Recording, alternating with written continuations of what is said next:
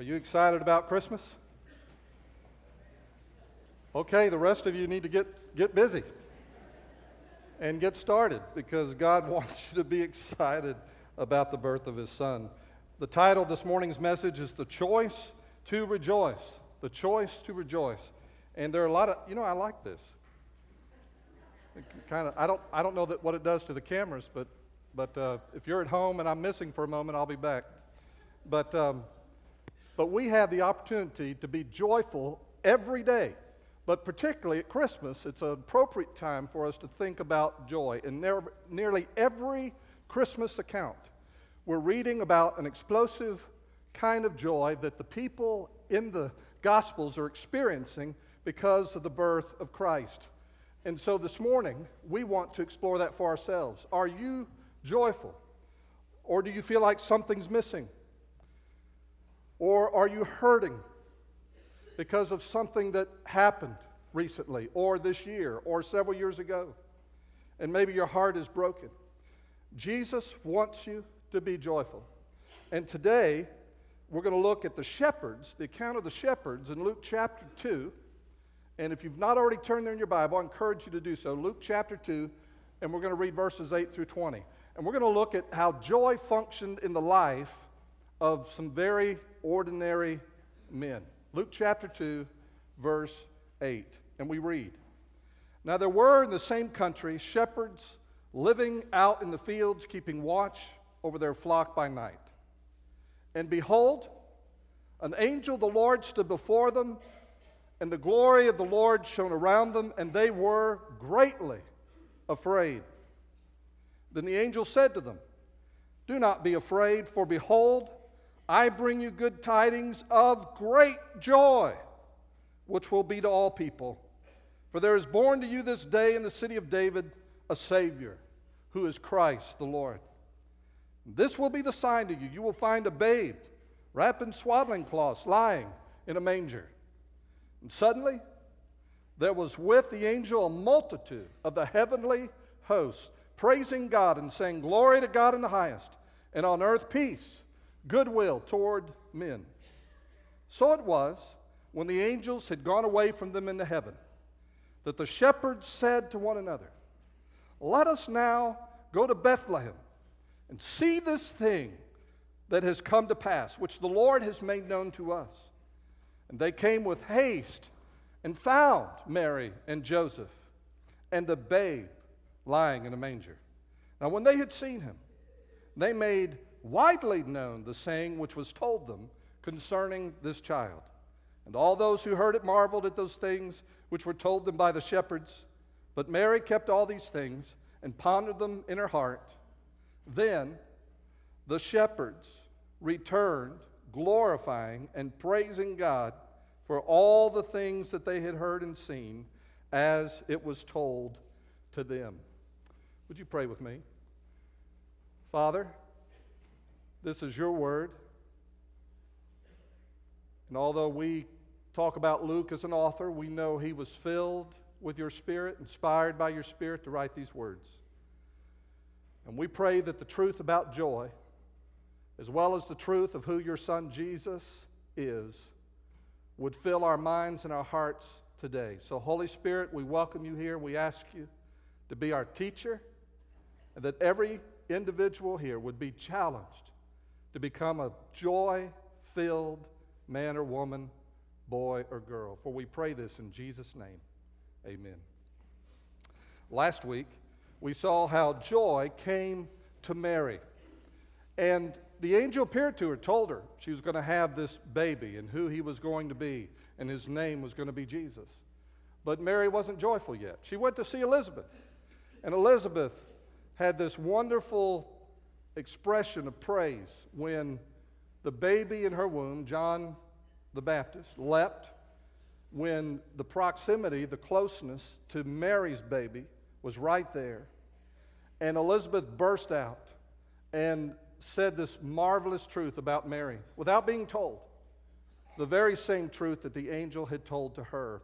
And Mary bursts out in a song, a poem, and she talks about the joy that's filling her. She says, "I'm rejoicing in God my Savior. What we saw in Mary last week is that joy comes as you and I believe in Christ. That joy is a result of believing. Specifically, we looked at John 15, verse 13, where Paul writes, "Now may the God of all hope fill you with all joy and peace in believing." And it's while you and I are believing in Him that He can fill us with joy. If I'm holding on to my troubles, holding on to my plans, holding on to all the things that are weighing me down in my heart, it's very difficult, if not impossible, for Him to fill me with joy. But if I'm believing, if I'm resting that He is Lord, He is God, that everything in my life is under His control, that nothing is out of control, that I can trust Him, I can rest in Him, everything that's plaguing me, everything that's facing me, I can give it to Him, and I know and I have this settled assurance in my heart that everything's going to be all right. He says when we're believing in Him, resting in Him, He said He can fill you with joy. But today, we want to take this a little bit further. And I want to underscore the fact that joy is a choice that you and I make. Joy is a choice. How much joy you experience is up to you. It's not up to anyone around you whether or not you're going to be joyful. It doesn't matter who they are, what they do, what they say. That doesn't control your joy. It doesn't matter what emotions you're experiencing, whether you're experiencing pain or fear or sadness or anger or grief. How much joy you experience, how much joy when you go to bed tonight that you look back over your day and how much joy you experience is absolutely, completely under your control. Joy is a choice. And so today, I want us to explore this with the shepherds by posing two questions. Here's the first one. First question, do you believe that you can be joyful? Do you believe that you can be joyful? One of the reasons you and I don't experience joy is I don't believe it's possible. Now, there is such a thing as clinical, very real form of depression that people experience, and some of you may be experiencing that. And you have thoughts that seem to be out of control. You have emotions that seem to be out of control. It feels like nothing is going to ever change. And people around you may not know you're feeling this way. You may be able to hide it and cloak it in some kind of smile or way of living that you've learned to do. But inside your heart is very, very sad. You may even have had thoughts of taking your life, thinking no one will care, no one will notice if you're gone. And you know, the enemy is so afraid of what God can do with your life. He is so afraid of God's purpose and plan for your life that if he can, he'll keep you right there. He'll keep you thinking that way. He'll keep you with a sense of hopelessness and despair. But Jesus has a plan for your life. He has a purpose. If you're breathing here this morning, He has a purpose for you. And part of that purpose includes a joyful life. He has that for you. And so do you want that? Do you want to be joyful? Well, we learn from the shepherds that joy is possible for you and for me. First, joy is an immediate possibility. Joy is an immediate possibility. In verse 8, it says, "Now there were in the same country shepherds living out in the fields, keeping watch over their flocks by night." Now shepherds, these guys were living ordinary lives, watching sheep. And I tell you what, I can't imagine anything less exciting than watching sheep. I mean, what do they do? Maybe when they're little, they're cute. I see some of those, little videos, cute little sheep jumping around. But, once they get bigger, all of that's gone. Like most of us, once we get bigger. Not so cute anymore. And you just watching them. They don't jump high. They don't do funny things. I mean, and they wander around and they eat. And I think at night, that gets even worse. Just sort of some white blobs out there in the dark. And what were these guys doing? They were doing that. They were watching the sheep. They are not experiencing circumstances that are particularly exciting or wonderful or amazing. And they're living out their life. It's an ordinary life. And some would say it's a boring life. And, what do we do when we want to go to sleep? What are we supposed to do? Count sheep. I mean, that's how exciting it is. So that's where they were. And it's easy for you and I to feel like our lives are in a rut and have been in a rut for a long time, for 5 years or 10 years or 20 years or 30 years. My life is nothing. It's not mounting to nothing. It's going nowhere. And I begin to think, if I live that way long enough, that I may begin to think that if I could just go somewhere else, I'd be happy. If I could do something else with my life, I'd be happy. If I could marry someone else, I'd be happy. If I could do anything but where I am, doing what I am, where I am, living the life that I have, then I would be happy. And yet this scripture says that when the moment of joy came, what were these guys doing? They were doing ordinary life. And joy is not something that's out there. Joy is right here. It is an immediate possibility available to you and me. It's not something you have to wait for. It's not something you have to go find. It's something that you choose. Secondly, not only is it an immediate possibility, joy is a personal possibility. In verse 10, the angel said, I bring you good tidings of great joy, which shall be to all people. All people. Messed up people. People who have their act together. People who are good people, bad people. Happy people, sad people, constitutionally. Doesn't matter what your nationality is. He says this joy, these glad tidings of great joy, are for all people. Now, one of the great problems that I see more and more as a pastor, and I experience in my own life, is this mindset that I am the exception, this exceptionalism that when I read something like this, where it says all people, that applies to everybody but me. That I don't see myself in the word all. And maybe you're that kind of person. But you need to recognize that this is a personal possibility, not just for the congregation of Wynn Baptist Church, not just for the Christians in the world, but for you, you individually, you personally. God intends that you know joy. There's a third observation here. Joy is an immediate and a personal possibility. It's also a supernatural possibility. In verse 11, he goes on to say, for there is born to you this day in the city of David a Savior who is Christ the Lord. And so you have a Savior, and he is the source of joy. And once you and I know that, you can begin to choose joy, knowing that that is where it comes from. He is the source. He is the reason this news is so amazing, and this news is so wonderful that we celebrate at Christmas time. Your heart may be broken. He can heal your heart. Sin may be defeating you. He can give you victory over sin. You may feel that the guilt of past things that you have done is pressing so greatly on you. I'm so messed up. I can never do anything right. I can never fix this. Who is this baby? He is a Savior that's been born to you. A Savior, Christ the Lord. You may feel like the events in your life are out of control, that nothing is going right. Nothing is coming together the way it should. And yet it says he is Christ the Lord. He is the anointed one, sent by God, and he rules over everything in your life. The possibility of joy is rooted in Christ being my Lord, knowing that I can trust him with everything that's happening in my life, and that everything is going to be okay because of that. Do you believe it's possible for you to be joyful?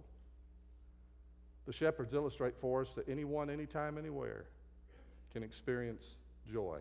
There's a second question I want us to look at today, and that's this. Do you want to be joyful? Not only do you believe it's possible, but do you want it? Do you want to be joyful? We think being joyful just happens. We think joy is something that if I search for it, I'll find it. And yet Scripture over and over again makes it very clear that joy is a choice. I want you to see this, that joy can come to you and me when I first choose to go and see. Choose to go and see. Joy is a choice. And I have to make a choice.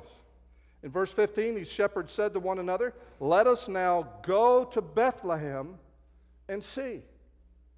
They didn't have to do that. They could have said, well, that's a great message.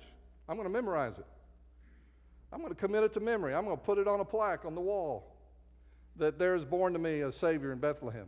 They didn't have to go see. They could have stood right there. And if they had stayed right there, they never would have experienced joy. They needed to investigate it.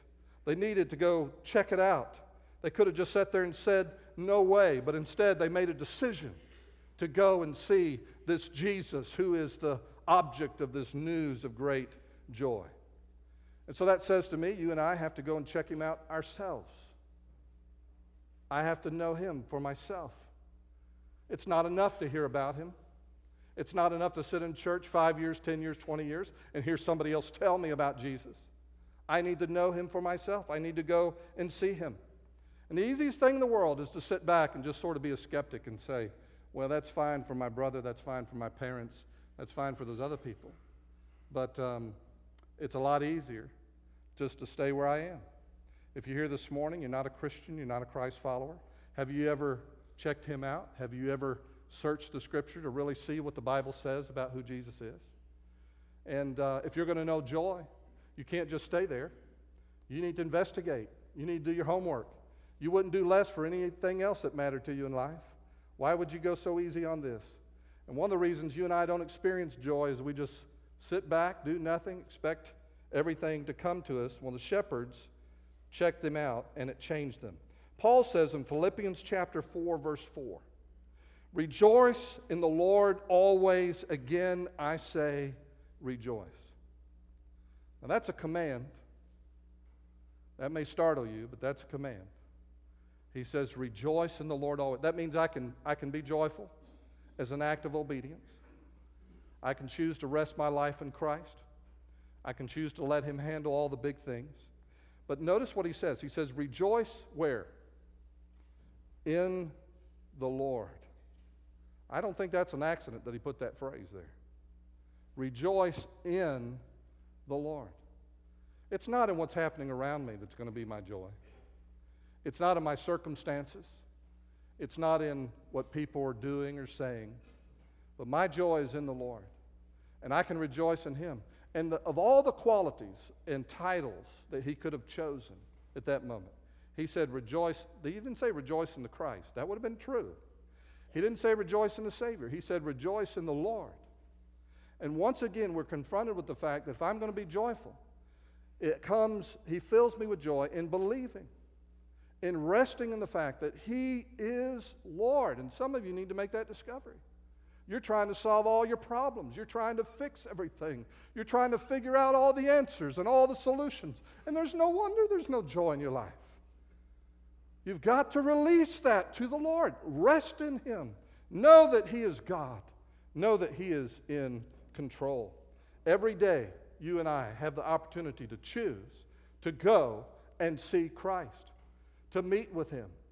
As believers, we have the opportunity at any moment, any time, any place to turn to him in prayer and say, Lord Jesus, I'm giving this to you. I'm feeling the pressure. I'm feeling the weight. And I'm trying to own responsibility for my life. And God, I know that's not true. I am your servant. I belong to you. I've been bought with a price. And I'm giving you all responsibility for what's coming down and for what's happening to me. In Psalm 16, verse 11, the psalmist says, you will show me the path of life. In your presence is fullness of joy.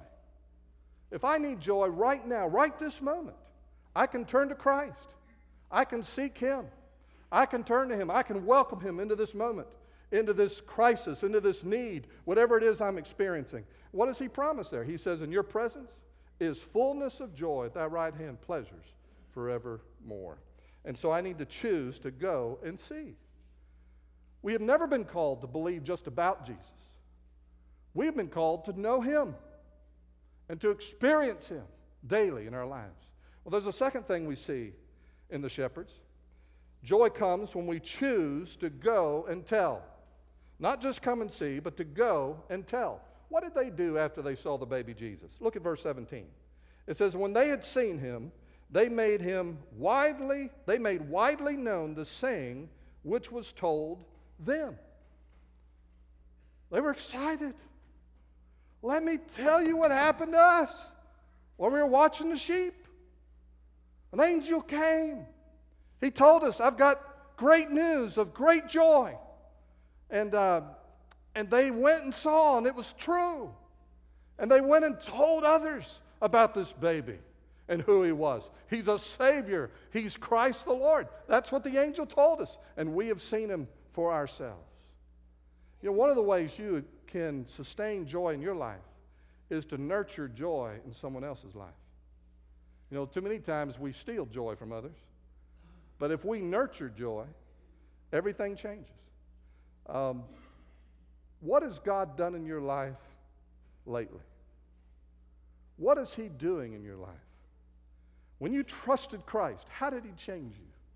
How is He changing you today? Where is He at work?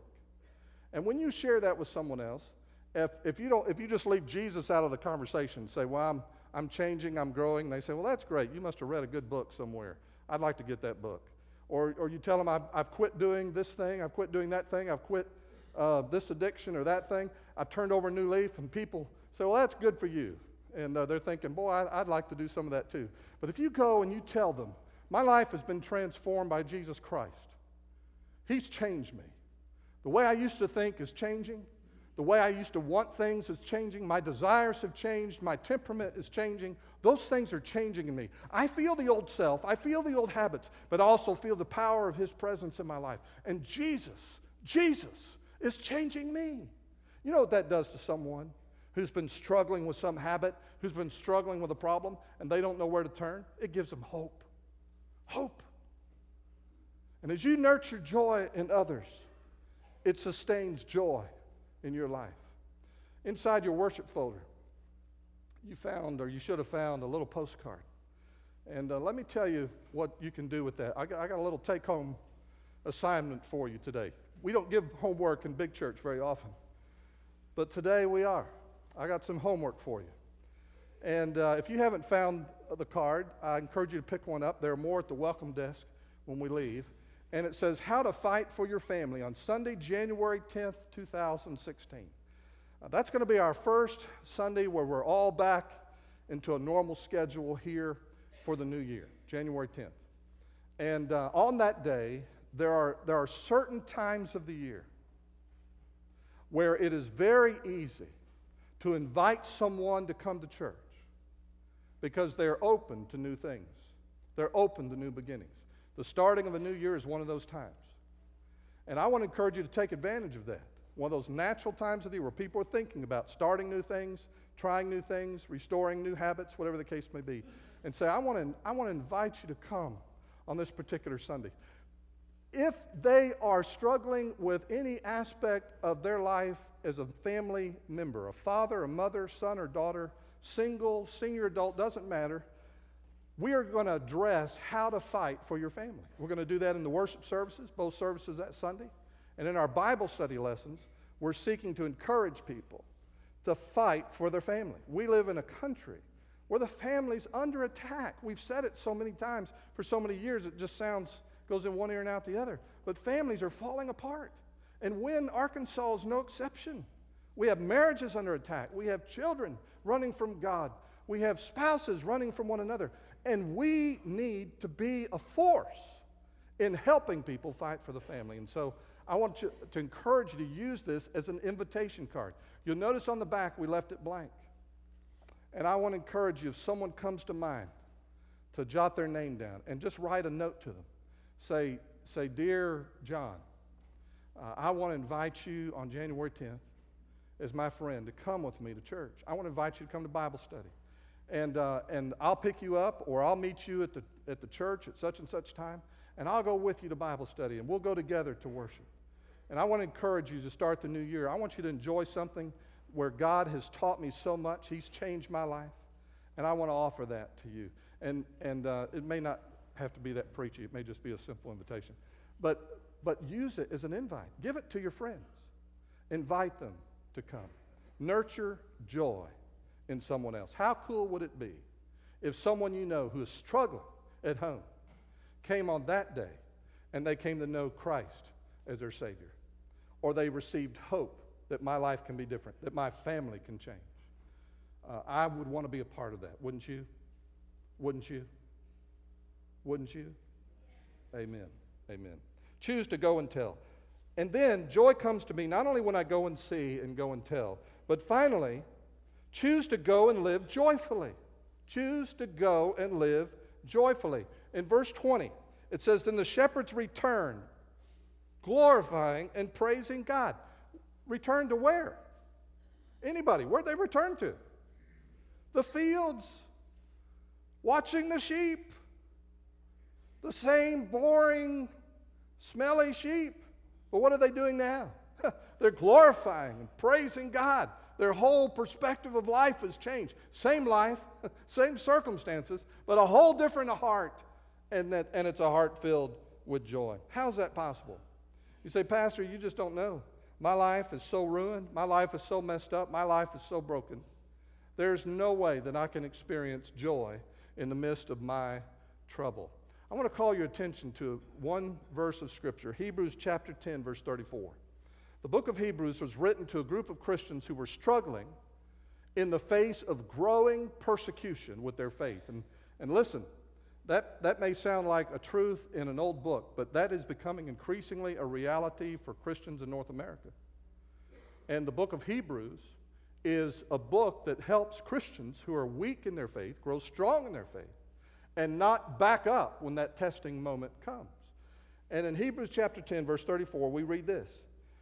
The writer says, "For you had compassion on me in my chains and joyfully accepted," literally with joy, "joyfully accepted the plundering of your goods, knowing that you have a better and an enduring possession for yourselves in heaven."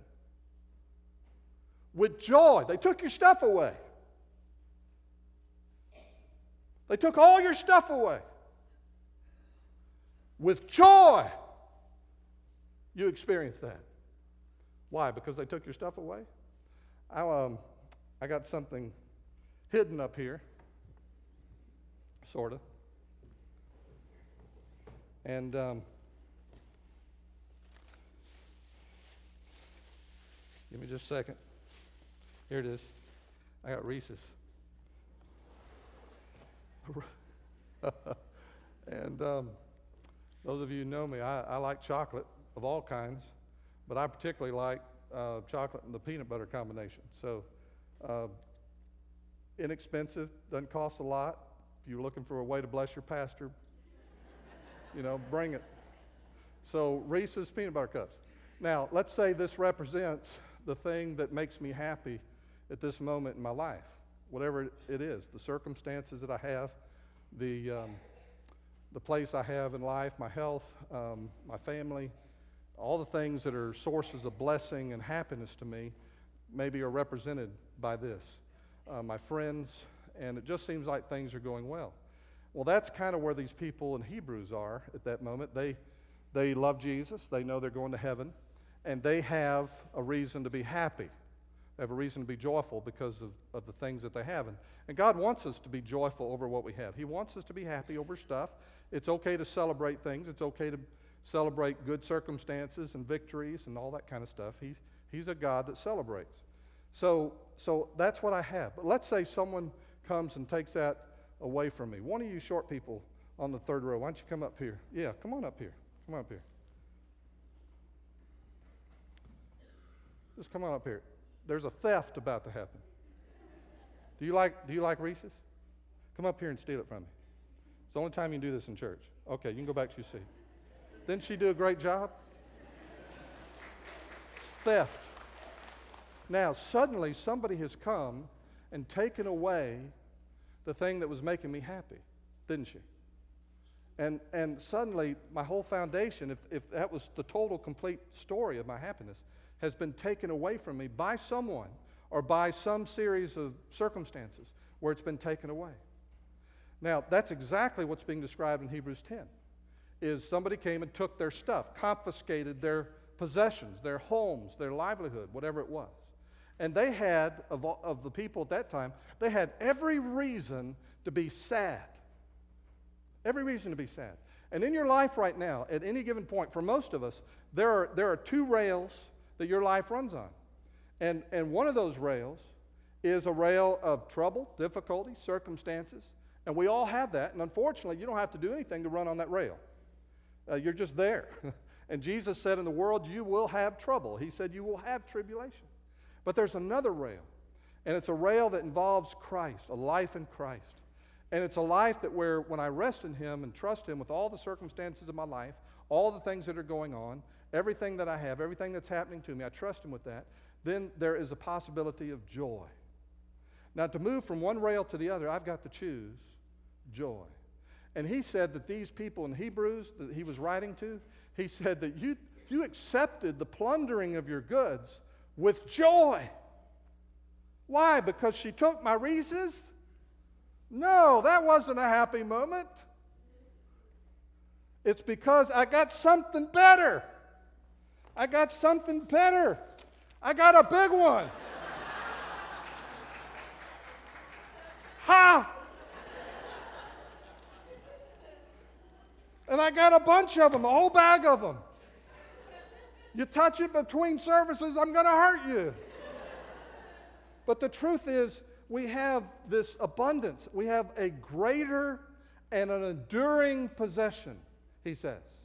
A greater and an enduring possession. No one can touch it because it's not visible. But by faith, I know it exists.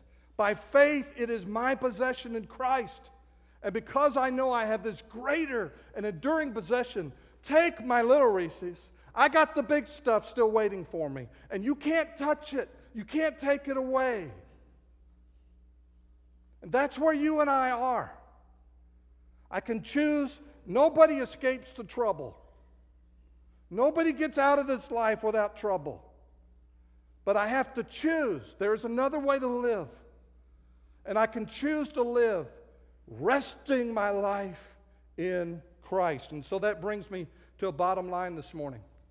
The bottom line statement this morning is this: joy flows from people who choose Jesus to be the ruling center of their lives. That's where it comes from. And those of us here this morning who have said, Jesus, you are my Lord, you are the ruler of my life. Whatever comes my way, I know you're in control, and I accept it. I may not always understand.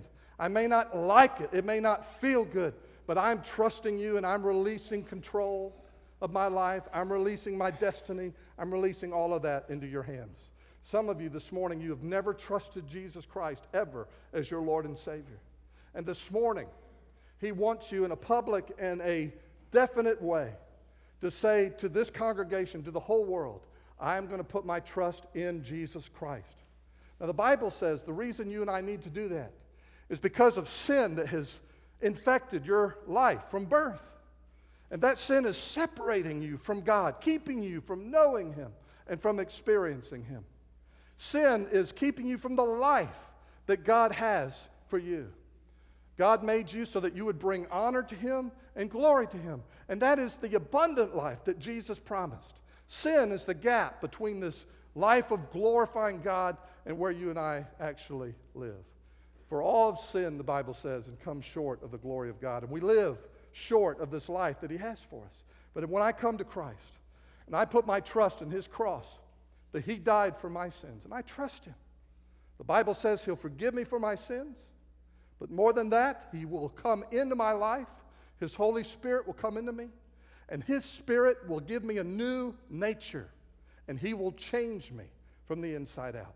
Have you been born again? Have you been changed like that? Have you trusted Christ? Choose Christ, and joy can begin in your life. Those of us who already know him, brothers and sisters, you and I still have a choice to make every day, to rejoice in the Lord, always. And again, I say rejoice. Do you have a decision to make this morning? How is God speaking to you? What's the next step in your journey towards God or with God that you need to make this morning? In just a moment, we're going to stand and sing. I'll be down here at the front. I'll climb down off the platform. I'll be here at the front. There'll be two other pastors here waiting down front. And we're here to pray with you, counsel with you. If you need to trust Christ, we'll answer your questions. We'll share Scripture with you. You can read it for yourself. But don't leave here today hesitating or wondering, is Jesus real? I'm ready to trust him, but I still have questions. Come, talk to these pastors. Talk to me. We'll pray with you. Brother or sister, I don't know what you're facing this Christmas. For some of you, you're experiencing great sorrow And it may be for the very first time you're doing Christmas without someone who's precious to you. And I just want you to know, when I pray here in just a moment, I'm praying for you, that in the midst of your sense of loss, that God, who promises to do it, will fill you with joy as you rest your life in Him. Pray with me. Father, thank you for your word. Thank you for your presence here in these moments. I know there are others praying here even as I'm praying. And you have said, where two or three are gathered in your name, that you would be there also. And so, Father, as we enter into this response time, I pray for that man, that woman, that boy or girl who's experiencing great sadness and sorrow. And I pray you would enable them in these moments to boldly choose to rest their life into your hands and to yield control over everything that's happening to you. And would you fill them with joy this Christmas, we pray. And if there's anyone here that needs to trust Jesus, we pray that with boldness and with excitement, they would slip out of the pew or the balcony, that they would come and confess Christ before men. And we ask this in Jesus' name. Amen.